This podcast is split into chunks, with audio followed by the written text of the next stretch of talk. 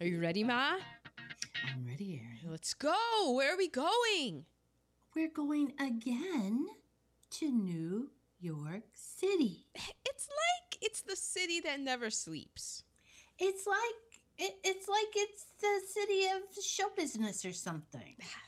It's like My pick this week, Ishtar, the director's cut. Ishtar.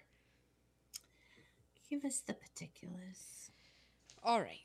We have Ishtar, released May 15th, 1987, directed by Elaine May, who you know from last week. She directed A New Leaf, Heartbreak Kid, Nikki, Mickey and Nikki. It was written by Elaine May. She also wrote The Birdcage, Heaven Can Wait, A New Leaf, Reds. She worked on Tootsie, Primary Colors. Produced by Warren Beatty. The music by Bah Bajawa. There was there was nothing on him in Wikipedia. Yeah. David Grusin, who also listen to this guy, what this guy worked on. The Graduate, Winning, Three Days of the Condor, Murder by Death, The Goodbye Girl, Heaven Can Wait, Reds, Tootsie, On Golden Pond, The Fabulous Baker Boys, and The Firm. Wow. The music in The Firm is fantastic. It was unlike anything I had ever heard of at the time. It was all- remember it was all piano based and stuff. I don't remember that. I do. Well, I guess we'll have to do The Firm sometime.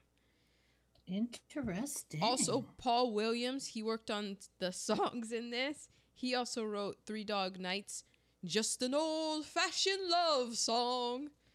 And he was a strange looking little man. Paul Williams? Mhm. Oh, I never saw his picture. He used to be on the Mike Douglas show a lot. Oh, interesting. I'll have to Google him. He also wrote He- Helen Reddy's You and Me Against the World. Do you know that one? I felt like you know. you who- and me against I the knew it. world. I'm like, Sometimes it feels like you and me against the world. Well, he wrote that. I, I have no idea who Helen Reddy is, but I'm like, Ma will know. um, I do. I do indeed. The Carpenters, We've Only Just Begun. He also wrote The Rainbow Connection from the Muppets. He also wrote Evergreen from A Star is Born, Barbra Streisand edition. I thought Babs wrote that. Evergreen? Uh-huh. Well, more than one person can write a song. Um, and he also wrote the theme song for The Love Boat. Soon we'll be making another star. Yeah, so this guy knows his way around some music. The Okay. director of photography is Vittorio Stor- Storaro. He's a famous Italian cinematographer. He also shot The Conformist, Apocalypse Now, The Last Emperor, and Last Tango in Paris. Um, it was edited by Richard P. I, I like I like when I'm writing these things down, like I don't realize I'm gonna have to say them out loud. Richard P. Cicerino might not even be anywhere near how that's pronounced.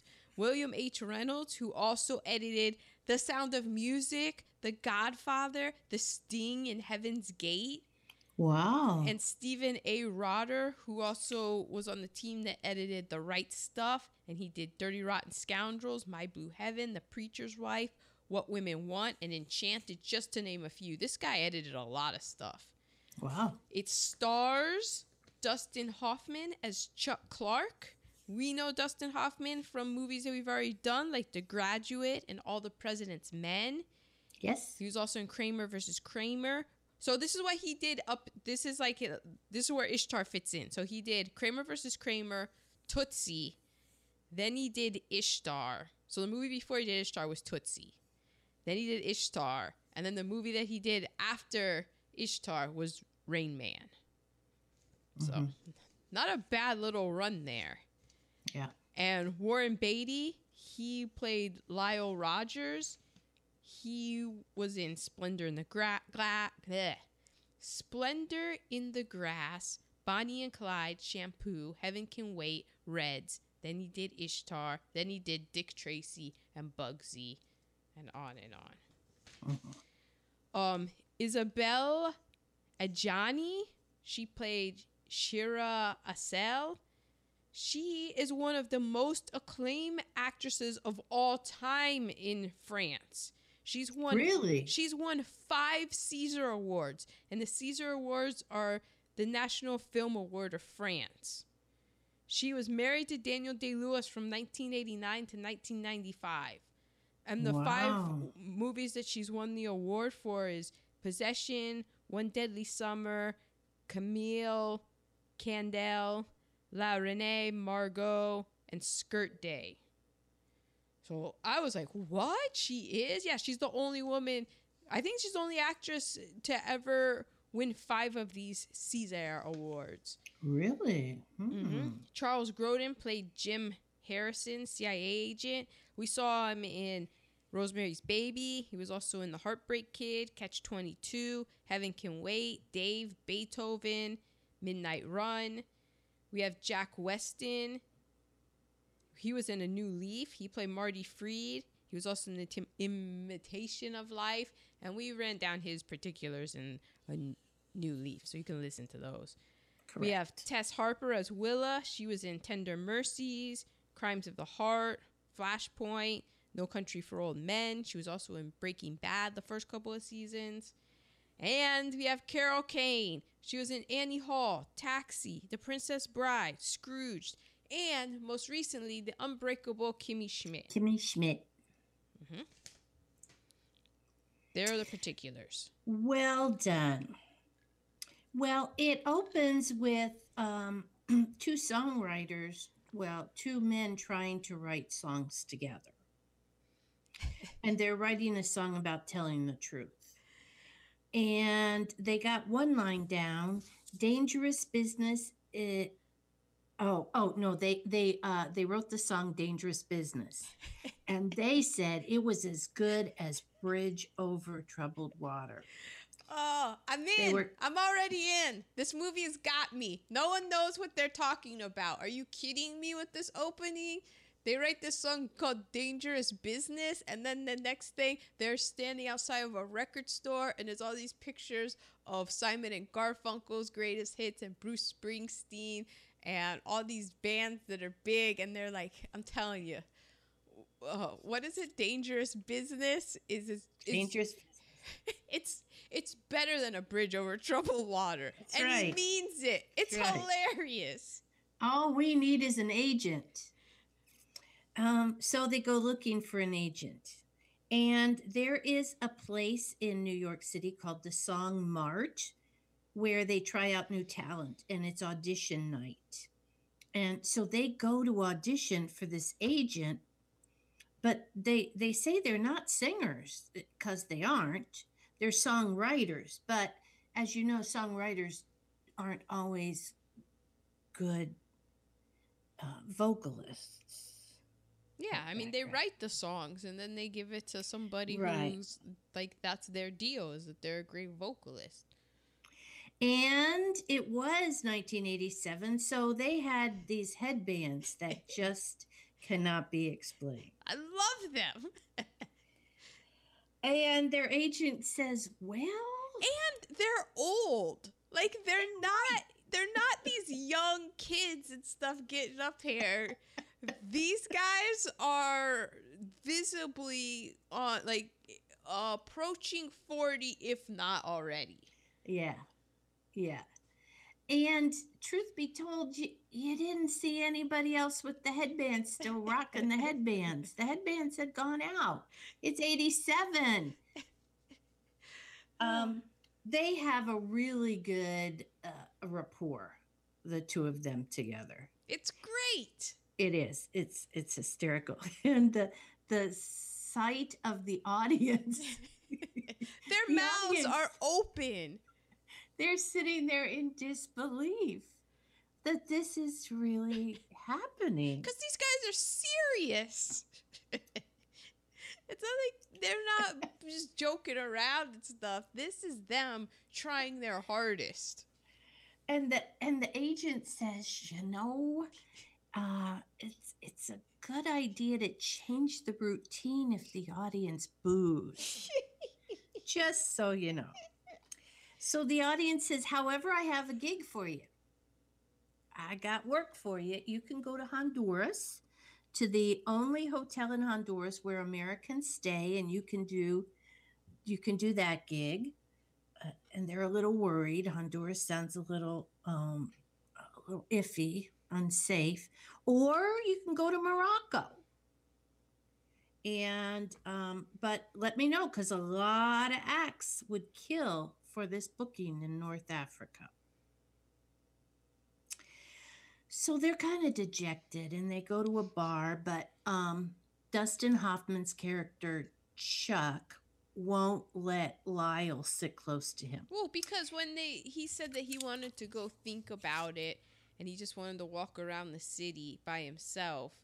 And so he goes into a bar and uh, Warren Beatty's character goes in after him and he says, "I wanted to to just be by myself."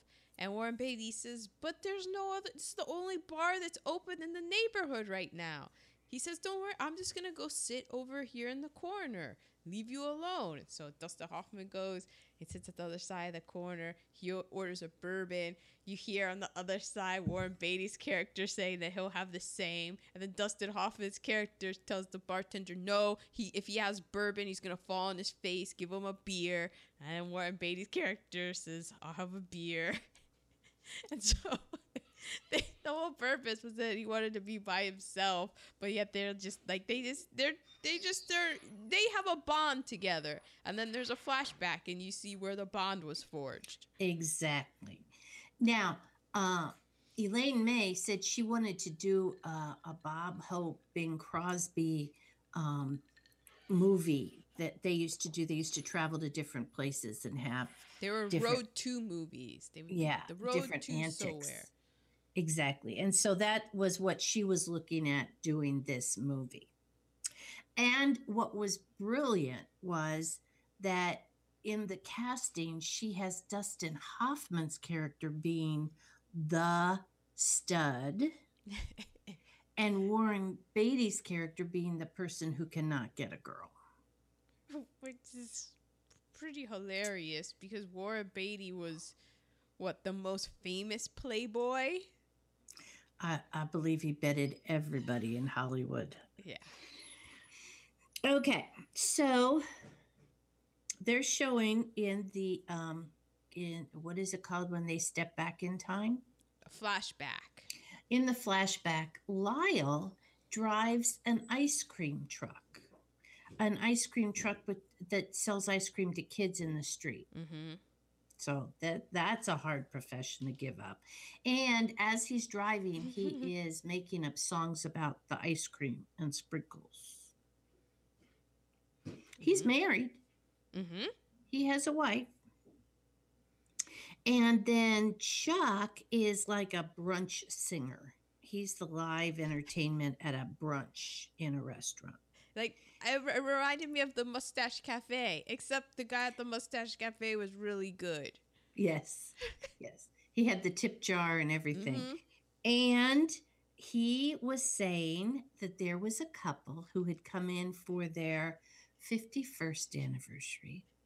And He he's saying back- it because he's behind the piano, and so he's saying it like they say, you know, like he's telling a story. Basically, this couple came in, and he's doing the chords underneath, and he's and they said that if he, they came back on their fifty third anniversary, he's doing the chords, that I would have a song written for them. And gosh darn if he didn't. the song was about I'm leaving some love in my will because it's about one of them dying. Because it's going to happen soon. It's so funny. It's so bad. It is such a bad song. And the couple is looking at him horrified because at first they think it starts it starts pretty schmaltzy and then it hits the chorus i'm leaving you some love in my will and they're aghast oh Good times. And and the whole premise is they're really bad They're songwriters. You just have to know that going in. You are in on the joke. Well, even- even if you are in on the joke, the songs are so good at being so bad that you realize, oh my gosh, they're really bad. Well, it just so happens Lyle and his wife are at this brunch. and he sends a note over to Chuck saying, You are a brilliant songwriter. I am a songwriter. Let's team up. So they spend several hours after brunch is over writing songs at this piano. Song after song, just the two of them bouncing horrible ideas after horrible ideas off each other. So it ends up that uh, Lyle and Chuck are uh, always together. So Lyle's wife leaves him, hmm and um, and he is a mess. I mean, he is just a crying, snotting mess. And then uh, Chuck is telling him, "Well, you can date." And Lyle, Warren Beatty, says to Dustin Hoffman, "If I if I just looked like you, I could," which is hysterical. Uh, at, at, and then Carol leaves Chuck. So so now Chuck is a, a mess. He's out on a ledge. He's gonna jump. So he calls Lyle. Now they only had landlines. So he's out on a ledge with his telephone with his long ass cord on the ledge. So so Lyle comes and he tells And- he tells Lyle not to call the authorities because it'll ruin their music career. They'll be outcast in show business. if you're gonna jump, you don't care about your music career. Well, obviously, it was a, just a cry for help. Uh, so finally, uh, Lyle says to him, It takes a lot of nerve to have nothing at your age. And you seem really comfortable with it. Go with that. Because he said that he he said you I was living with my parents because his parents show up and he was living with his parents until he was in his thirties, and Lyle just says takes a lot of courage to what was it? Why you just said it? Oh, I was laughing so hard. It takes a lot of courage to have nothing at your age. You know what they should have done? They should have had his parents from The Graduate be his parents. That would have been funny. oh, that would have been funny. Okay, well, they go to Morocco. Yep. They got a gig. They're going to go to Morocco. Well, you see archaeologists working in Morocco and and one archaeologist finds this map on a piece of fabric. Yeah, it's the MacGuffin. I didn't even I don't even know what this map is.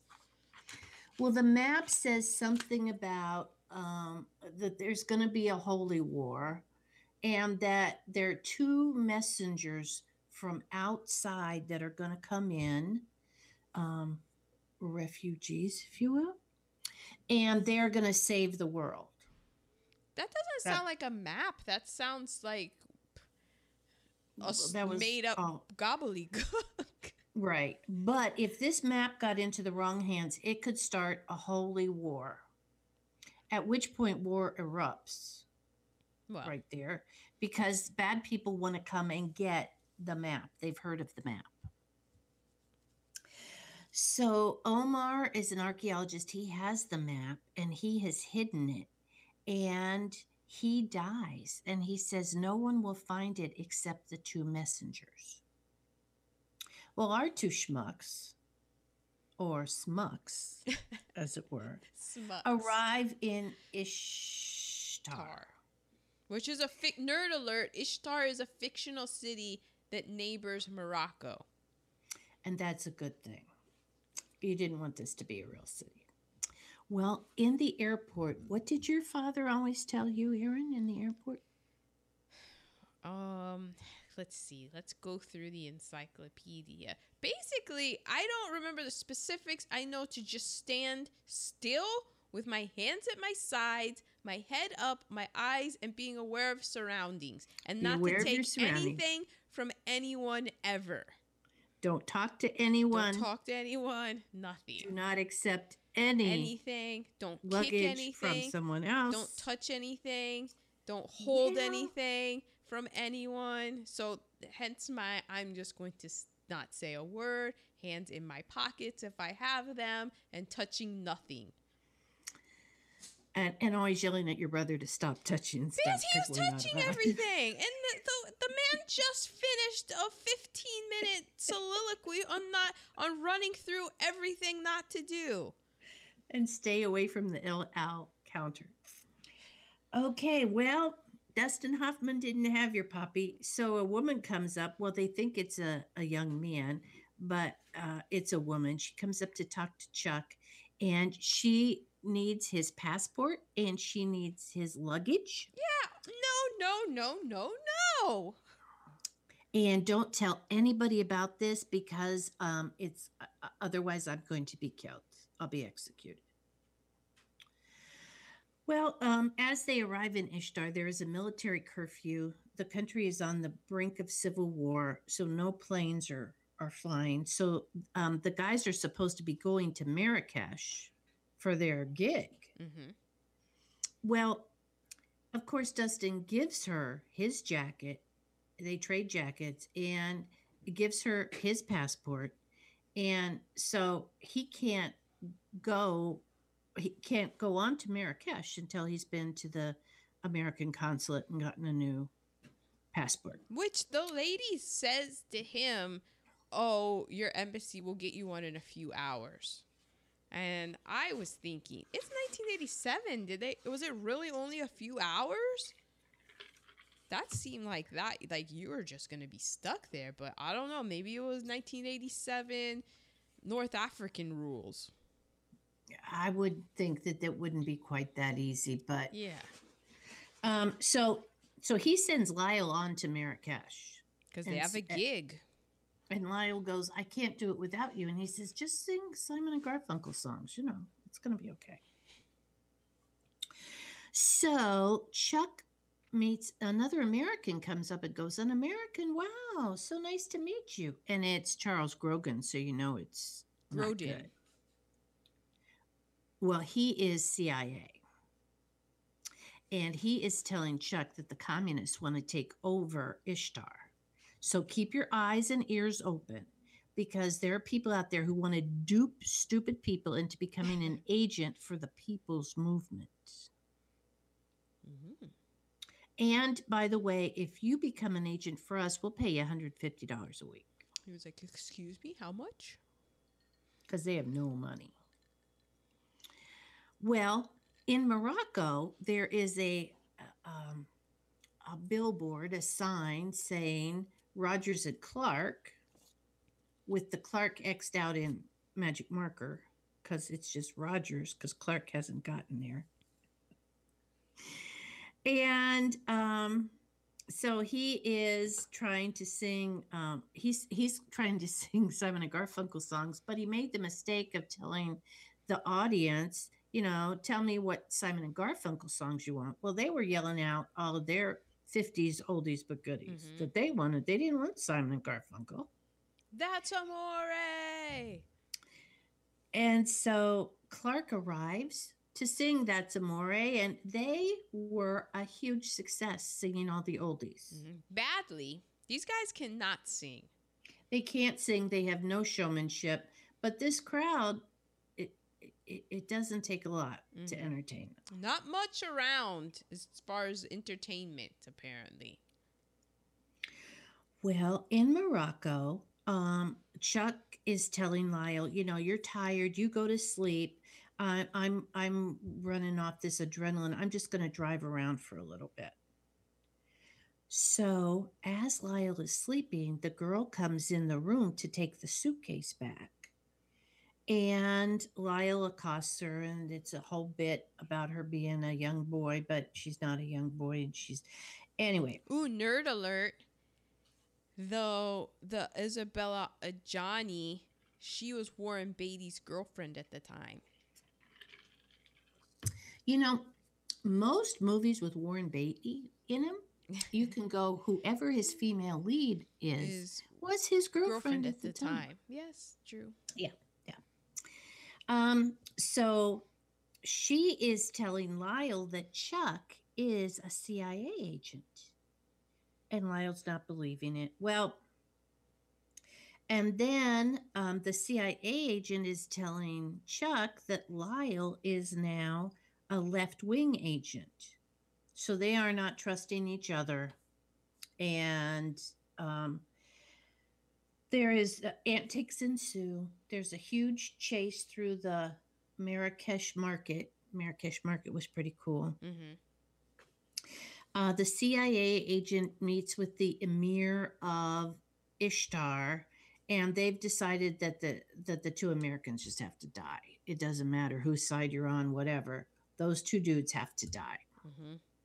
Well, uh, this has been an hour into the film, and so knowing Elaine May, there's there is a lot of slapstick that happens. Comedy ensues. Comedy ensues, funny lines, funny facial expressions. Yeah, And if you like, if you like, uh, what'd you say? They don't die. Yeah, if you like Warren Beatty and if you like Dustin Hoffman, you're gonna like this movie. And you just like fun. It was just a fun '80s buddy pick. They really bounce off each other well. Yes. Um, and it looked to me, now I'm not making a disclaimer here because I didn't see this written anywhere. I just felt like maybe they um, were partaking a bit in the um, in the uh, uh, uh, uh, extra curricular activities that might have been available in Morocco at the time. A lot of times their eyes were kind of, their eyelids were kind of heavy. They had to have been high on life or something. Ah, I don't know. They seem to be having a really good time together. They seem to be having a time together. Although this no- has a notoriously troubled production. Notoriously troubled. We'll get to that in Nerd Alerts or Tasty Nuggets. Yes.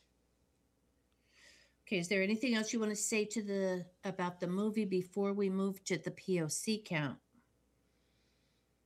No, I'll say that I enjoyed the movie, especially the beginning of it. I Yes. laughed a whole bunch, especially after watching last week's A New Leaf. There's so many great lines in this.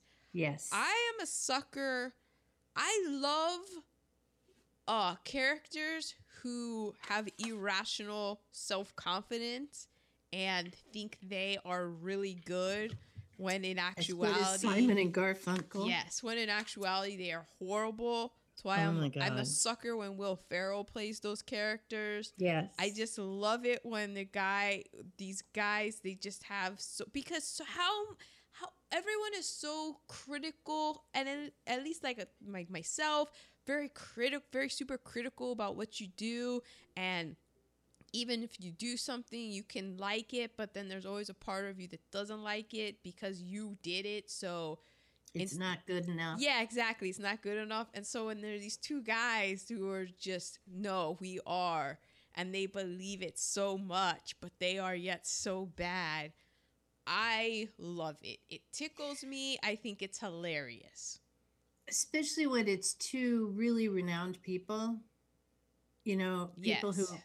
who not only were really renowned at, at this point in their career, but they knew that they were renowned. you Yes. know? This isn't this isn't young scrappy Dustin Hoffman in The Graduate. This is No. Dustin Hoffman's been in The Graduate. He's been in All the President's Men. He's done the like Marathon Man.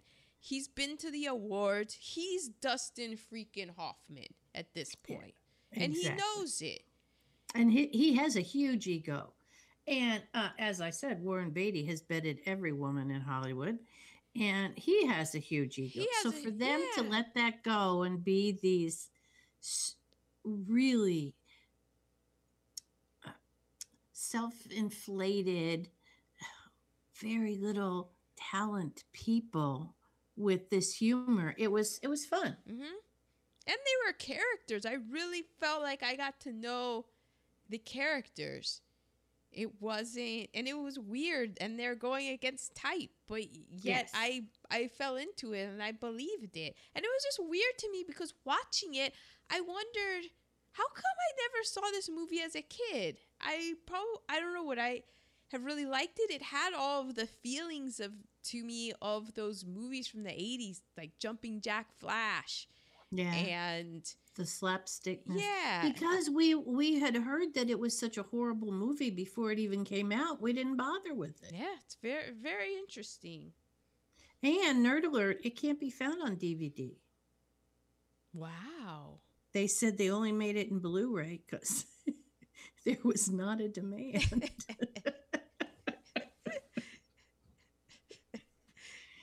Yeah, that's funny. okay, do we have a POC? Um, I did. So there were three black female singers when they were doing a montage Yes, of the there were. bands and stuff. Um, Which was hysterical. and that was great because they were supposed to be the Pointer Sisters and stuff, and they had all these different bands, and you could kind of point to the genres that they were supposed to be. And then after that, and then it moved to Ishtar in Morocco. It was like everyone was a POC, but you know Yes. they weren't exactly not too many doctors, lawyers, anything like that. It was um it was I was you know what surprised me and I don't know enough about that culture and that area and also Ishtar is a made up place so that's also difficult but it did take place in Morocco they were sometimes in Morocco and how much it looked like um the man who knew too much hmm when they went there and oh there was something else that it reminded me of. And but it was a really old maybe it just was the man who knew too much or just the generic um so the 80s like the generic indiana jones kind of hmm arabian and they at one point they have this guide who's a teenager and i'm like he looks like aladdin Yeah, he Like, did look they- like Aladdin. I wonder if a Disney animator that happened to have seen Ishtar and just said that's Aladdin and kind Yeah. of drew it Yeah. like that. So Then I don't know and I don't know enough about the culture to say, "Oh, th- this is all completely made up," or "No, this actually is how it is," and all of that kind of thing. I don't know. Yeah, it was hard to do a people of color count because of the people, uh, the native people of North Africa. Right. There were there were several of them. hmm But it wasn't as though they're they were depicted. I mean, their depiction is sort is that of, you know, basically the base the the the places in turmoil. There are these leftists who are socialist, of course, guerrillas that are going to overthrow the emir of Ishtar, and um, the CIA is conducting a, you know, they're being the CIA and selling weapons to people and stuff. So there's a, a whole bunch of that. So I don't really feel as though the whole culture was uh, presented in maybe a, a, the most positive and reinforcing light, but it's a it was a comedy and also you know they made up the country. Exactly. So I, I'm sure it's problematic, but I'm not losing any sleep over it. Yeah. You know, no boycotts over here. Okay. Nothing glaring. There was no white face, black face. Yeah, there was blue face, but blue face is allowed. Okay. Nerd alerts. I don't have any. I gave you mm. mine. Let's see. I put some nerd alerts and I put some in nuggets. Nerd alerts. Okay. So, the studio wanted to shoot in the southwest of the United States. and And we do have some desert in the southwest. Actually, but let it me- doesn't look like the Sahara. let me rewind for this nerd alert. How the how this movie got made in the first place. Oh, good idea. So, Elaine May wrote Heaven Can Wait. And she also did extensive writing and editing help, gave it to Warren Beatty for his film Reds. And after those two movies, Warren Beatty said, This woman, she's a genius. And I feel like she got a really unfair treatment from her past producers. And maybe if I throw my weight and I'm a producer on one of her films, she can do whatever she wants and she's going to be protected. I want to see what this woman can do, f- eh, like given full scope. Because it's Right. Hollywood and she's a woman, and so having these men tell her what to do. I'm Warren Beatty. I champion women's rights and stuff. I'm gonna be. I'm gonna produce. I want to produce her next film. I want her to write and direct it, and I'm gonna protect her. And she, anything Elaine wants, Elaine gets. Yes. So, um, Elaine May came up with this idea. She's like, "Awesome, Warren Beatty. That's why you're my friend." How about I've had this idea that I would like to do those. Remember those Road to movies with Bing Crosby and oh, what's his face, Bob Hope. I want to do those. That would be great. We get a co-star. Who do you want to co-star? What if we get Dustin Hoffman? And Dustin Hoffman said, you know, I do feel indebted to Elaine May myself. She did extensive uncredited rewrites on my hit film Tootsie. Yeah, I'd like to see her. What about these Road to movies? Dustin Hoffman says, ah, I don't know about this. But it's Warren Beatty and it's Elaine May. What could go wrong? So the three of them, they're on board. They come up with the script. Charles Grodin, he's a friend. He's been in her movies and stuff. Uh, Adjani, she was dating Beatty, so come on in, you're in. They rework the script. They get it to go. Warren Beatty takes it to a studio because they want to be in the Warren Beatty business. So I believe it's at Columbia. So they're they're they're having a go, but the guy that's the head of Columbia or the head of production, the guy that was kind of supposed to oversee it, he was a little hesitant at first because he says, "Wait a second, okay, this movie is starring Warren Beatty. He's a perfectionist. It's produced by Warren Beatty, who also is a perfectionist. It is also starring Dustin Hoffman, who is also known as a notorious perfectionist. And it's being written and directed by Elaine May, who has a super big reputation of being a perfectionist. This guy says, I don't know, these are three really big egos involved. But I do want to get in on that Warren Beatty business. So, all right, guys, let's give it a go. So the studio Columbia said, okay, these Morocco scenes, uh, why don't you guys go scout and we're gonna shoot it in we have this place in America called the Great American Southwest.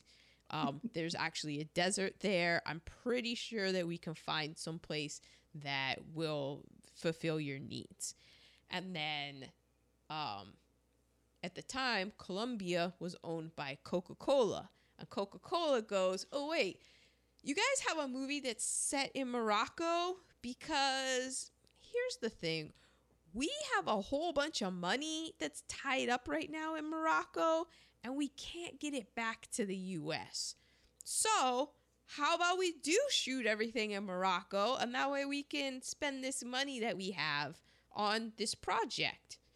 And so the studio is like, this sounds like a horrible idea, sending these three people to Morocco to make this movie because I don't know if you guys know this. This is the this is the head of this of this production talking to himself because nobody's listening to him. But when we're in the Southwest United States, we're still in the United States, and there's people in the United States who know about making films. When we go to Morocco, they don't really know that much about making films right now. It's not their fault. It's just not high on their priorities. So they the original plan was for them to do 10 weeks in Morocco and then they were going to shoot the New York scenes. So, principal photography started on October 1985. That was a very tense time in real life politically in North Africa. Israel had warplanes that bombed the PLO headquarters in Tunis. A Palestinian group then hijacked a cruise ship. They like ended up killing a people or some people. Yeah, Then the- one of them off the Yeah, side then of the jet of that- the boat. yeah, the Morocco the Moroccan military was fighting these uh group of guerrillas themselves. There were rumors that Palestinian terrorists were gonna kidnap Dustin Hoffman. So they were they had He was Jewish. uh-huh they they had unqualified there was nobody there in Morocco who knew anything about movies and pictures so when they said hey we need a few extras thousands of extras showed up um the guy who was supposed to he was the animal trainer they sent him to go find a blue-eyed mule or camel Camel. Yeah, the- that's such a good, tasty nugget. oh well, i guess we'll stay here for the tasty nuggets then Yeah, you have to wait on the blue-eyed camel. Okay, we'll wait, wait on that. Um, so there was a whole bunch of stuff that happened in the production. Um, Elaine May, the desert did not. She did not like the desert. She often would. They report that she wore huge sunglasses, her head wrapped up in white gauze. She was always under um an umbrella or something. They said she kind of looked like a stormtrooper she and Warren Beatty would kind of get into it, and then Dustin Hoffman would have to be the intermediate, the mediator, and then she and the director of photography, who this guy's a bona fide director of photography, they would get into it over composition because, you know, I don't know if you know this, but those movies that I lifted list, listed off were all Vittorio. Those were not comedies, so Yeah. he's used to doing a composition for you know the last tango in paris and apocalypse now and elaine may says i want comedy. I need you to put the camera here. So they got into it and then it would go to um then that would kind of go to warren beatty because he was the producer and warren beatty would kind of side with the director of photography because that guy is like i mean he is based on his credentials you know, he knows a little bit about what he's talking about. And then Elaine May felt like it was these two guys, you know, teaming up on her. And this was supposed to be her chance to do kind of, you know, it was her vision. So there was those issues. And then, um, stuff would happen where like a camera would break down and you would have to instead of just shipping it they didn't want to ship it because they didn't want it to get lost so somebody would actually physically have to go and take it and that meant all their airfare their hotel stays that all went to the production cost.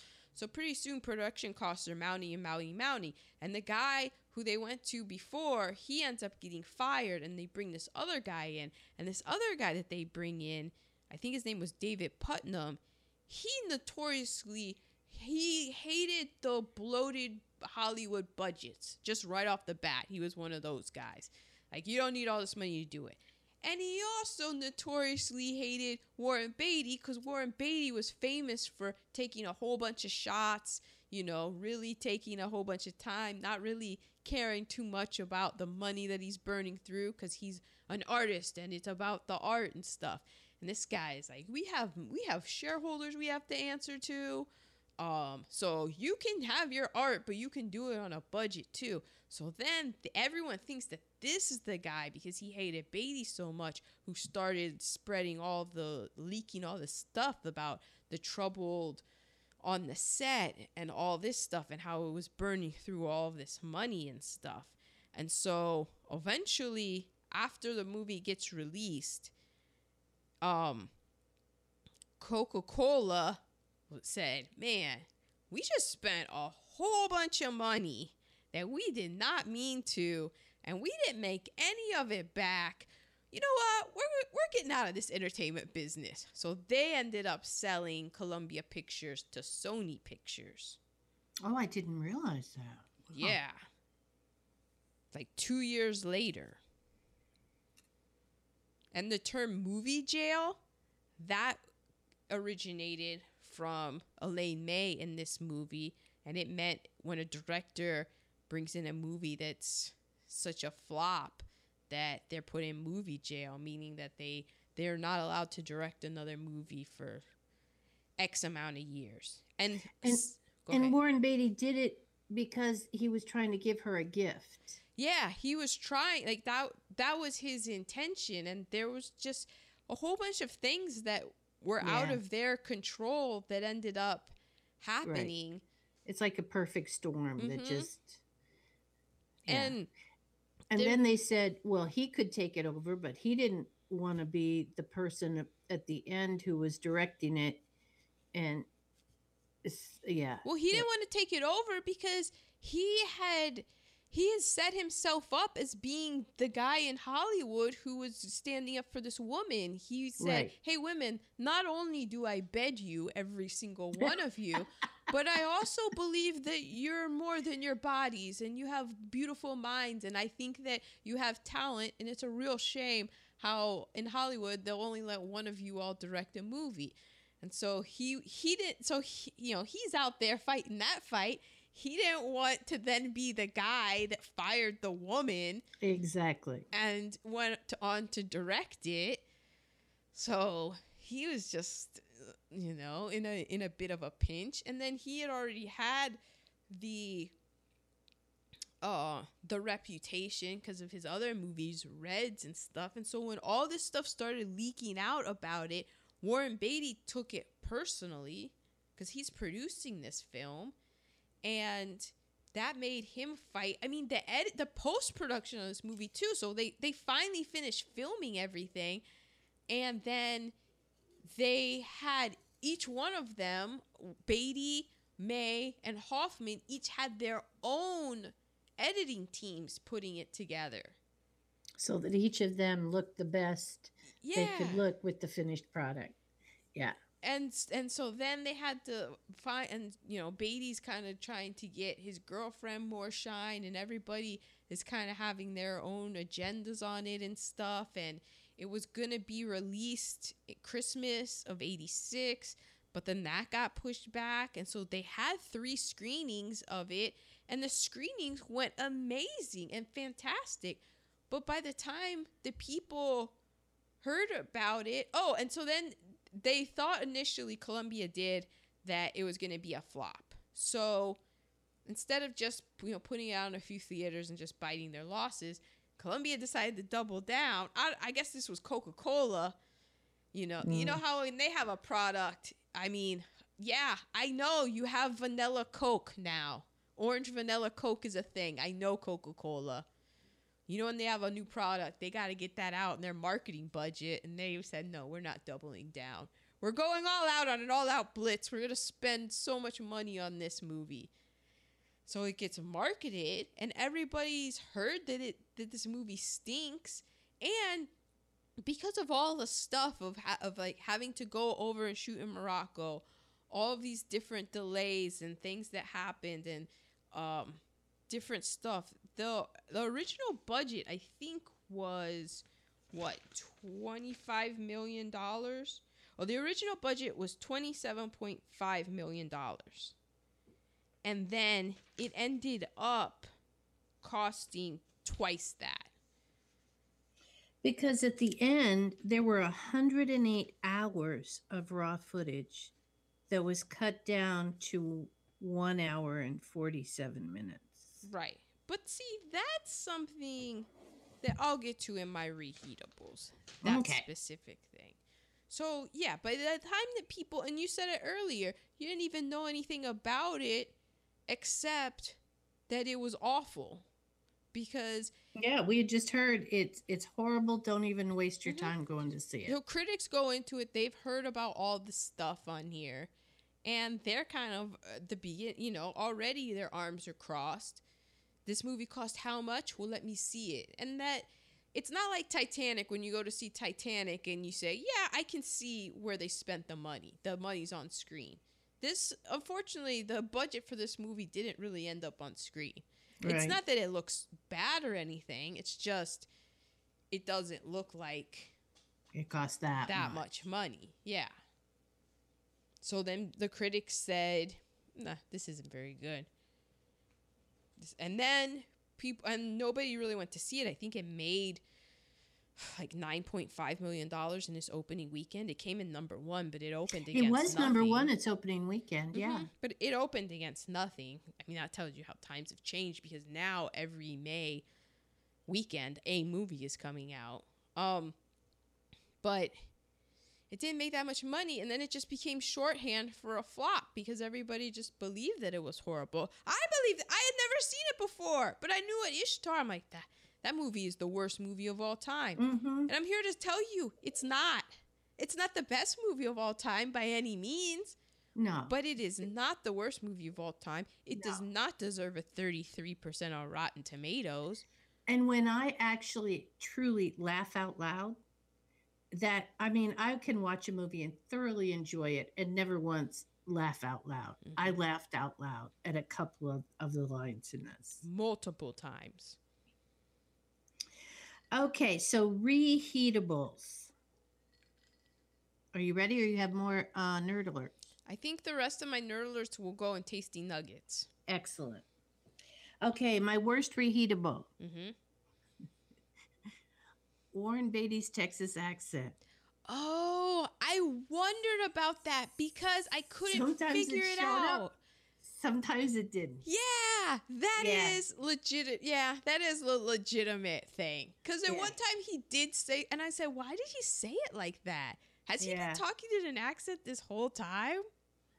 He- Yeah, He, tried a little bit, but then it was just so noticeable when he did it. It was like when they were in the desert and they were trying to negotiate for water and then the, the big war happened or something. yeah. He he was using it there, but then other times it there it was it it was not even close. Oh man, that's true. I Forgot about that. All right, my worst reheatable is how Elaine May was treated. Yeah. And just the and and really everyone associated with this actually how this movie was treated but specifically her because i was reading this article and it's not just this guy but there are certain directors but it specifically named this french director robert Bresson, who often would do 50 plus takes of each scene Oh.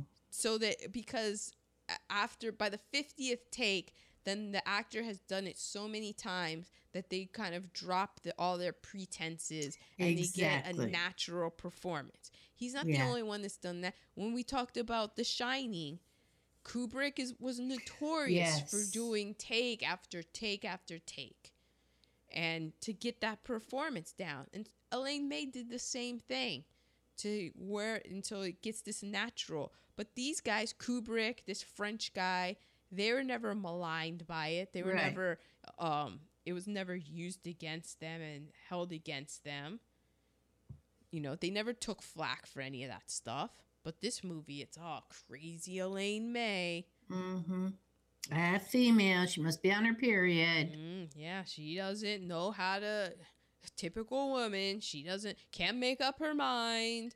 She doesn't know. Oh, she pro maybe she even like um raised her voice once and look at her. She's hysterical. That's right. Demanding bitch. Mm. Doesn't she know her place? Okay, well, I have three best reheatables. Okay, My first one is Reeboks. Reebok. Come on, Reeboks. They both wore Reeboks. Oh, I didn't notice that. Oh, the 80s and Reeboks.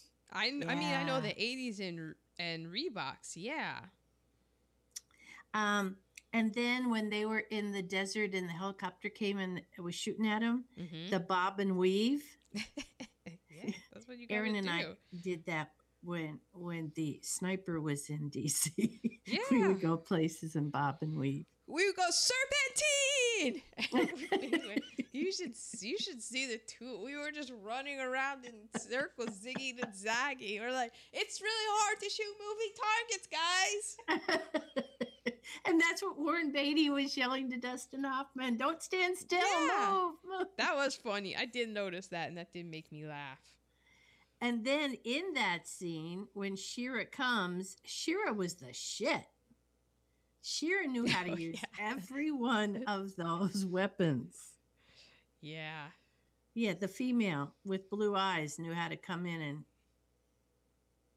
and that was a worst reheatable that that that the woman who was trying to be the leftist was pretty blue eyed and Well, I mean, that's our Warren Beatty. He, yeah, he's just okay. like there's a there's a film role for a female and he's dating this woman. Is he gonna that's say exactly what happened. yeah? And I guess they didn't have brown contacts at the time. And there are So, there are blue-eyed um of course there people are. of yeah. Of course there are. Not but a- you're looking for a strong female person here. And of course she had to be pretty white with uh, blue eyes. But moving on. Oh, yeah. Yeah, yeah. That's true. Okay, my what, what we're doing our best Yes. best reheatables. Um so let's see. Um Oh well, I already said it. I just love how they were the how bad the songs were. I got Songs were I so got some of the melodies stuck in my head, but just I just loved You know, the melodies weren't bad.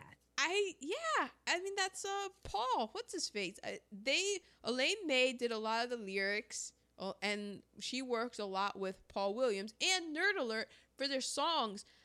Another reason why that the movie cost so much is Elaine May preferred for Paul Williams to write whole songs, complete songs, and that Oh, for Warren Beatty. part of them. Yeah, even though they were going to perform part of them, she wanted the whole song, and she Oh. wanted Warren Beatty and Dustin Hoffman to perform and practice the whole songs.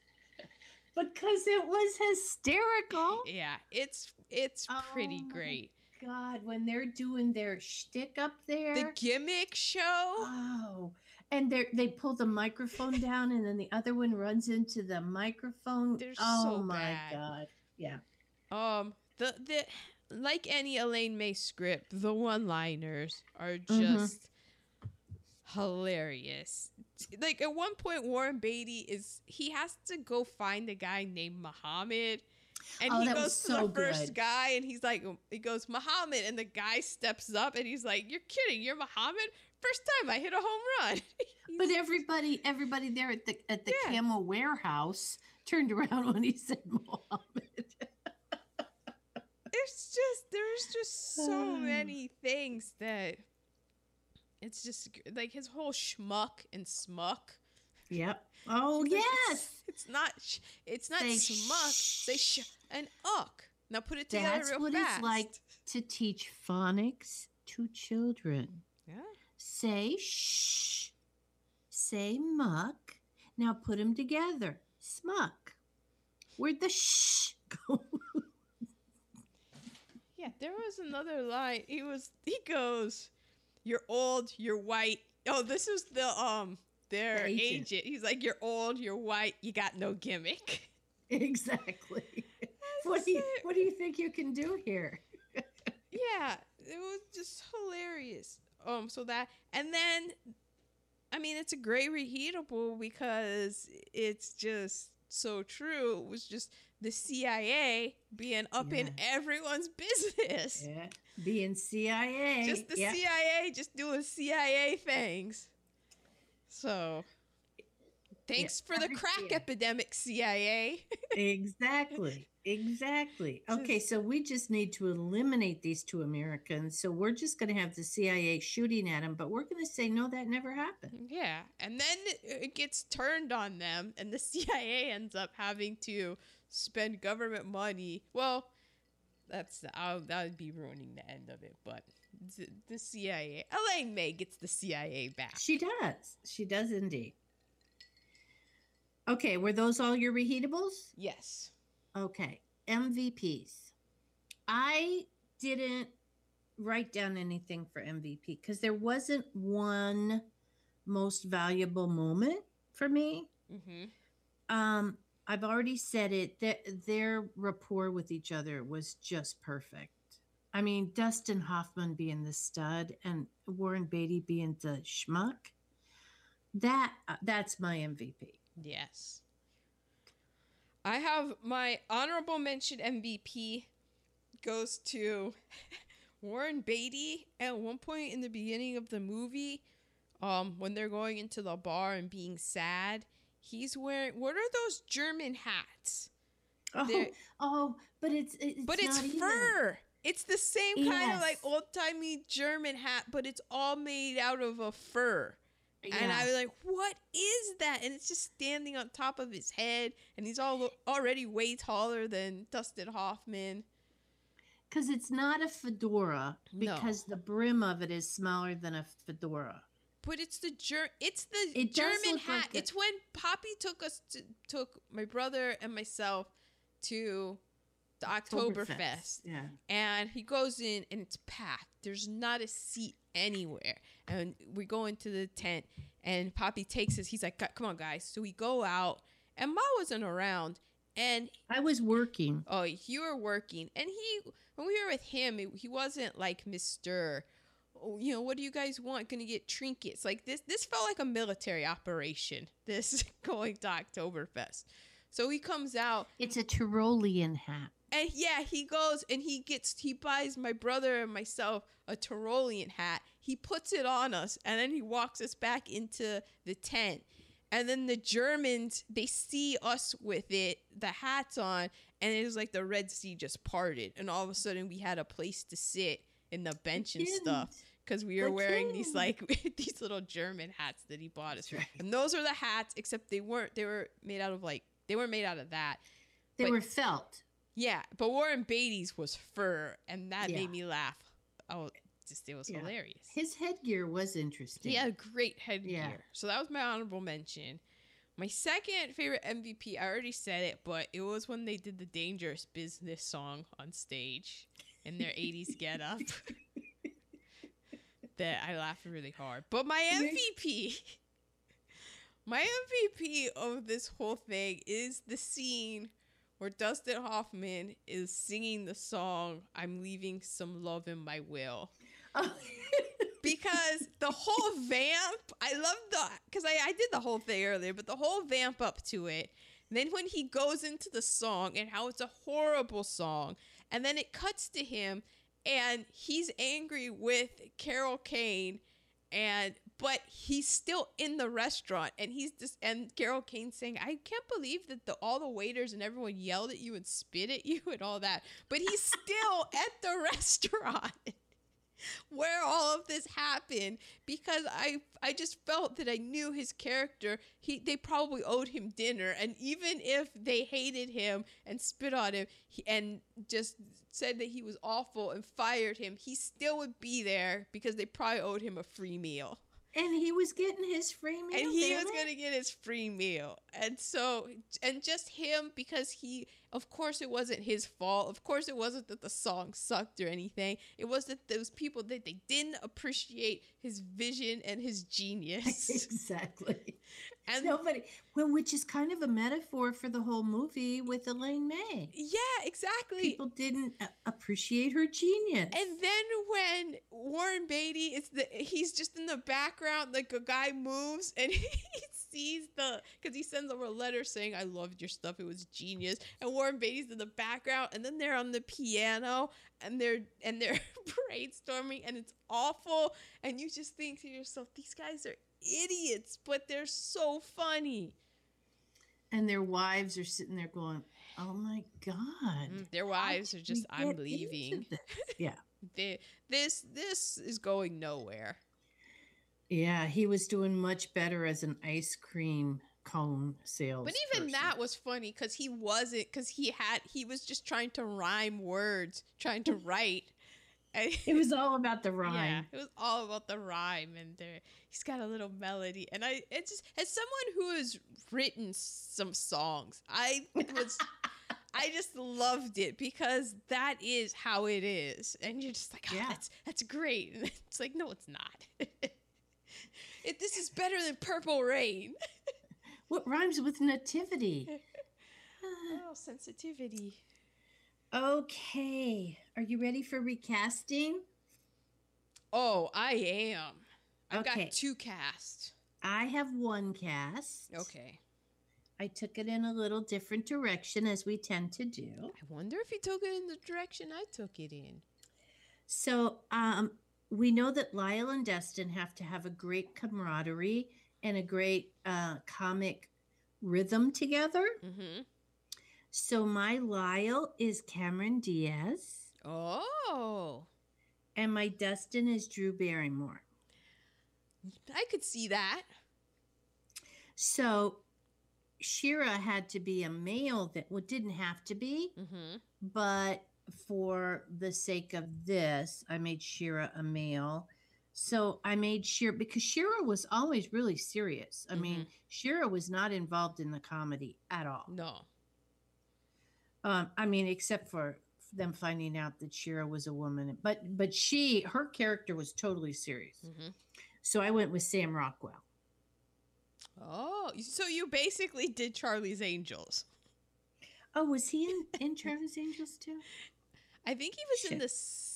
I think he was in the first one. Okay, well this one isn't. My Jim Harrison, Mm-hmm. the CIA agent. Mm-hmm. Benicio del Toro. Oh, nice. Thank you. Thank you. Nice. All right, I have my first cast. I have as Chuck Clarke, Matt Damon, I thought of Matt Damon. I did. and I hear he's in a bit of a bromance. So I cast his new BFF as Lyle Rogers, Chris Hemsworth. What? Uh huh. Oh my God, that would be hysterical that all the women would go for Matt Damon and not Chris Hemsworth. Exactly. And then for the CIA agent, I cast Bill Hader. Oh, moment of silence, please. I love me some Bill Hader. and then for the woman, for Shirra, I casted Cate Blanchett. I thought of Kate too after Ocean's whatever eight or whatever, because she can be a comedic actress. She can be, she can do that that deadpan comedy pretty well, I think. Yes. Where she's not trying to be funny, but she's funny, but she's Yes. being serious. Yes. Yes. And then for my second cast, you know, we always like to shake it up here on Gone with the Bushes multiculturally. But so this movie came out in 1987, right? Yes. So I was like, I'm going to do 1987 female cast. So in so it's in 19 I'm I had to go put on my my time machine hat and go back in the 1987 and the stars who were big then, their 1987 selves. And I might be Okay. off in my in my you know, don't quote me on this or anything, but this is just how I remember 1987 as a 7-year-old. So as Chuck, who was the Dustin Hoffman character, I cast Whoopi Goldberg, Oh. right? As Lyle, the Warren Beatty character, my 1987 female reboot, I cast Goldie Hawn. Wow. Uh huh. That would be amazing. And my 1987 CIA agent, I don't know uh, what he was doing in 1987, but I'm pretty sure that he probably could have been in it for the CIA. I mean, really, it could have been just just uh, Grodin again, but Yeah. I decided to go Henry Winkler because I thought it would be funny to put the Fonz in there. yeah. And then as um the Shirra character, I was like, Mhm. all right, well, we need a guy. It's 1987. Who would be like the guy? And I decided to go with Tom Selleck. yes. I like my Yeah. 1980. I think Elaine May should have done this movie with Whoopi Goldberg, It's Goldie. Hawn, Henry Winkler, and Tom Selleck. Yeah. And you know what? It still would have been considered a colossal flop. Yes, it would have. you would've. can't have that many women in it. No, So. exactly. They all would have been fighting because they all would have hate. th- That would have been the story. They all hate each other. Cat Yeah. fight. Here. Cat fights. Women cannot get oh, along. Oh, and then they're. I mean, and they're in Morocco. It's a sandbox. You get it. There would have just been so many. Oh, they're in the sandbox. Kitty litter. Man, cats fighting. Yeah. Yeah. Yep. All right. Well, I was trying to be careful not to be too Jewish with the whole, you know, North Africa thing. And I went, Dustin Hoffman, you can't be more Jewish than that. They just went with it. Yeah. Well, my tasty nuggets. Mm-hmm. Scorsese, this is one of his favorite films still. Yeah, there are a lot. Quentin Tarantino really likes it. Yeah. Yeah. There's a lot of people who it's um they go, "Wait, guys, there are a lot worse movies and it's actually pretty fun." And you know, it just gives you that whole thing of critics. And critics will see a movie and they'll see the movie in the time and they'll have a reaction to it in the time. And sometimes they're everybody's kind of on the same page and stuff. And you know what? That's also you're looking at 1987. So I know that, and I do the same thing. I get so irritated. Although I try not to let it get to me as much now, but everybody call, talks about the outrage culture, how everybody is outraged over everything. And maybe it isn't necessarily that everybody's outraged over everything, it's just that you can hear it now. Because in 1987, this movie, Ishtar, comes out. All you're hearing is what the critics say. And all the critics, I mean, except for like handfuls of them, Pauline Kael and stuff, but most of the critics are old white guys, right? Yeah. Because it's Yeah. 1987. So I'm not stepping out on a ledge here. So this movie did not do well with old white guys, is what the 2019 thing is. And now we hear different voices. So we hear we hear all the voices basically. So it all does sound like noise and it can be hard because you think that everybody is angry at everything all the time, but it's not necessarily that everybody's angry at everything all the time. It's just we're hearing it now. Do we still have the same amount of outrage in 1987 as we do now? It's just you didn't hear the voices and now you can hear it. Yep, that's true. That's why we bring it to you, people. Are those I'm going to let you tell the story of the blue eyed camel because it's a great story. Okay. So the blue-eyed camel. They they wanted a blue-eyed camel. And they tell the the animal trainer go Because out. the camel had to be blind. oh, yeah. And they tell the guy, "All right, go out and get a blue-eyed camel." So the guy comes up much like the Muhammad scene, and the first camel he comes across happens to be a blue-eyed camel. So he's says, "Oh, well, wow, all right. How much do you want?" The guy says it, and he says, "Well, let me go because this is the first camel that I came across in Morocco. Why don't I go around and look at some other camels, and that way I can come back and barter?" Except he didn't know that blue-eyed camels are extremely rare. So he's going around looking around and he can't find any more blue eyed camels. He, he's like, they're, excuse me, they're what? Yeah, they're really rare, guy. So he go, races back to try to find the original blue eyed camel. He goes, he finds the owner of it, says, about about your blue eyed camel, how much? Guy says, ah, sorry, I ate him. He's in my belly. He is in my belly. so, That's pretty much how the movie went. Uh huh. Um, Well, I did have that uh, Warren and Dustin both made five mil on they were paid five mil, so Well, nobody's crying for them. I have that their sal- that the three of them made twelve point five million dollars at the time, not each, but total. That that's how much they were given, and that that translated to thirty point one million dollars in two thousand eighteen money. Wow. So I guess divide that by well, we're not dividing that by three because that would imply that Elaine May got got an equal cut. Yeah. You know she didn't get an equal cut. Even though she wrote and directed it, I'm pretty sure she probably made less than Warren yeah, Beatty. she got the Dustin two mil, and both of them got five mil. Mhm. But apparently, they were fine. with- The studio was fine with that because they had cut a deal with HBO, and that deal with HBO took care of their salaries. So Oh, I mean, they made it. They made a nice mint off of this.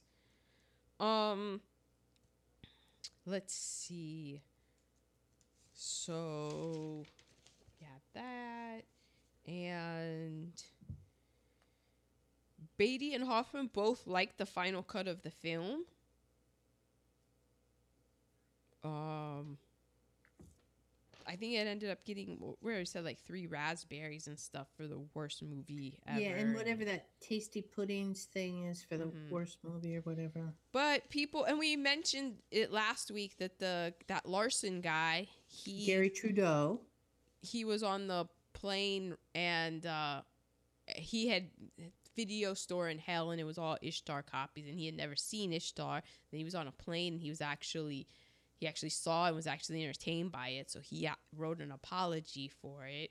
Mhm. Um, and what was the other thing? Oh, Elaine May has her famous quote of saying that if she had a dollar for everyone who hates Ishtar, who has never seen the movie, I think is the quote, then she would be a rich lady. Basically Right. implying that people hate the film and they've never even seen it. yeah. Um, yeah, it's just it's one of those movies that it just it was just a runaway production and it's just such a shame that she hasn't made a movie because the last thing that so she made this and it was such a uh i mean derided and people didn't like it and stuff and so she was in movie jail but even Yeah. though she was in movie jail guess who people would still go to and give money to for her to rewrite their script but not get any credit for it i mean she got get- paid yeah. Un un what's it called? uncredited Un, uncredited. but she she got paid so she is living a fantastic life i'm sure but they always went to her go to elaine may and and then the her first thing that she did after this like big bona fide thing was just a little movie called the birdcage yes. which is a classic and yes. she was at least I don't know if she won the Oscar for it, but I know she was nominated for the Oscar for that, and that's on everybody's list of best comedies of all time. That was hysterical. So it's just yeah, she's Elaine fucking May, people. In fact, I'm adding the birdcage to our list at this moment. It that's a good idea. Yes. So I think that's, I mean, there's a whole bunch of other articles and things because now people are going back and they're actually watching the movie, and you have people like Scorsese and Tarantino going, no, this is a hilarious film. And it's one of those things that people are starting to take in a different look, much like Orson Welles' The Magnificent Ambersons, how people panned that and derided that, and then now people are singing its praises and saying it's revolutionary. Look at this. So I thought this movie, much like a new leaf, this movie made me laugh out loud, and not like not just belly laughing out loud. Smacked Which feels really good. smacked my knee and pointed at the TV screen. you got that one, Elaine. Ah, you got it right there. And, and oh, just a lot of the and the what makes the line so great is that they they they they're reheatables. They stand They still up. Translate They today. still translate because they're Yeah. true. And I really like when I was thinking about the uh, least reheatable.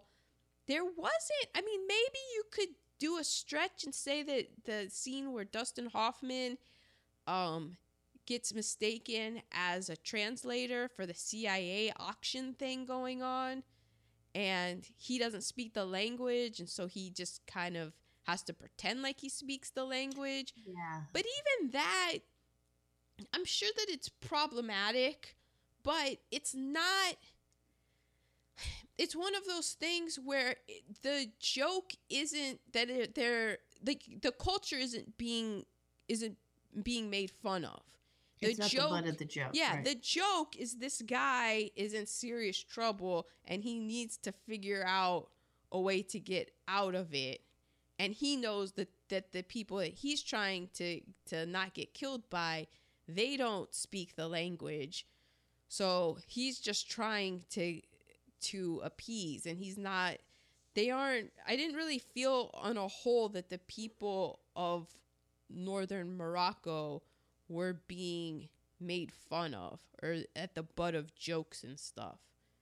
no, I felt like he was the butt of the joke. Yeah, he was couldn't an speak the idiot. language, and so he was just floundering, doing what he could to try to get by. Mm-hmm. It was kind of look at this dumb American. Right, right. Mm-hmm. Which, he was the schmuck yeah, exactly. or, Or, the smuck. smuck. He was the smuck. so, to all the people who are wringing their hands and not sure how com- where comedy is gonna go because uh, you can't get away with anything, you can't say anything. Comedy is dead. No, it just means you got to work a little harder and maybe be better at your job. Right. May you know, maybe maybe really craft some jokes because comedy's going nowhere. You might not be going anywhere, but true That's comics true. and people who have talent can can still make people laugh and not at the expense of And not cringe. Yes. Yeah. At the expense of others. Mhm. Yes.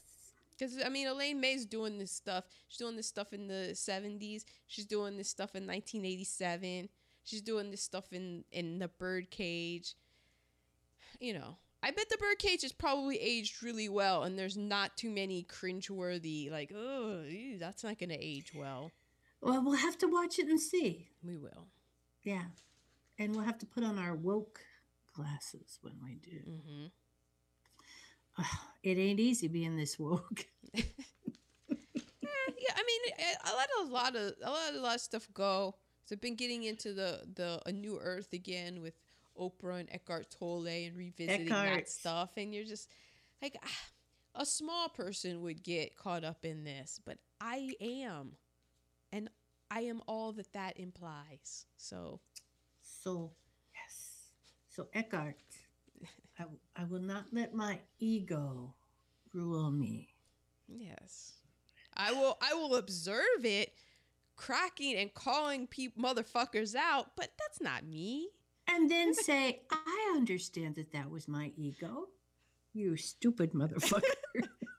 Like, oh man, my ego is on one today, but the real me is in the back, like popping, eating some popcorn. Because yes. in that realm, you are allowed to have popcorn.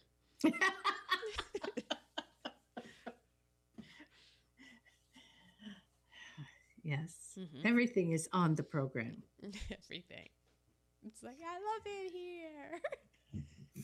Okay, so next week, Aaron. All right. Well, I wanted to keep this Elaine May party going with the Heartbreak Kid, but I was unable to find it on iTunes. Uh, well, what does that tell you? for rent and i was like Ugh. Okay. uh, it apparently it's on youtube but i was not able to vet it so i didn't want to commit to that Okay. and i feel as though between the birdcage and the heartbreak kid um, and heaven can wait we have enough for an elaine may appreciation month at a later date I think we do, and we need to find out when her birthday is and do that. Mhm. no Because we're going to oh yeah because she's Elaine still Mays- alive so we can't do the paul newman september because That's We still have a lot of Paul Newmans to do. yeah, but remember the whole thing was Paul Newman his appreciation. January- hi- His birthday's the same as mine. yeah, but we do it in September because I know. I misread it and thought that he was born in September, but that was when he passed away. Understood. so now we're just But- committed to the bit. And we are because, you know, around September time, yeah, need some Paul Newman. Hey, going back to people going back to school and stuff. It's the That's fall. It's the perfect time for. Paul Newman. It is. So Okay, but this is not Paul Newman. So what will it be? it's not. So FX has a series coming out that I'm uh, very excited about oh, FX, this scares me. because it's a biopic type series about a man that I really know little about, but I did make my mom laugh for a phase that I went through. I could make her laugh by by imitating this man that I know so little about. And so I is he I'm like- Scottish? I don't know what he is. I think he's American, but he is a famous choreographer. what? Mm hmm And Jazz hands? yes, Bob Fosse. Remember when I was in my Fosse phase?